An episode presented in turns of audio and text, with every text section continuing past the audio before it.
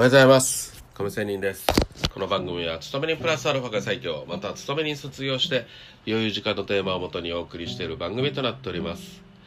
さあ今日は FX の話です。失敗を恐れずにという話ですが、まあ私も全然トレード下手れですよ。まだまだなんですが、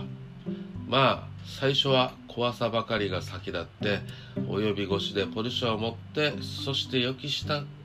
ていたかのようにまたやられるものです。しかし一回傷を負ってみると、かえって踏ん切りっていうのがねついたりする時ありますね。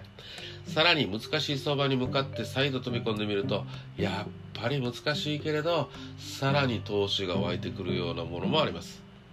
そうなると平穏な相場が全く問題にならなくなって、かえって難しい相場に揉まれて、揉まれた分ですね、成長していて格段に注意力とか腹の座り具合が違っているものがあります。したがって実に月並みな言葉にはなりますけども、困難に恐れず挑戦することが大事で、結局その挑戦する過程が自分自身を成長させるということになりますね。失敗は多くのことを教えてくれます。なお反省ノートなどを書いて具体的に失敗の内容を記録して読み返してみることが結構効果があったりするので、試してみるのもおすすめです。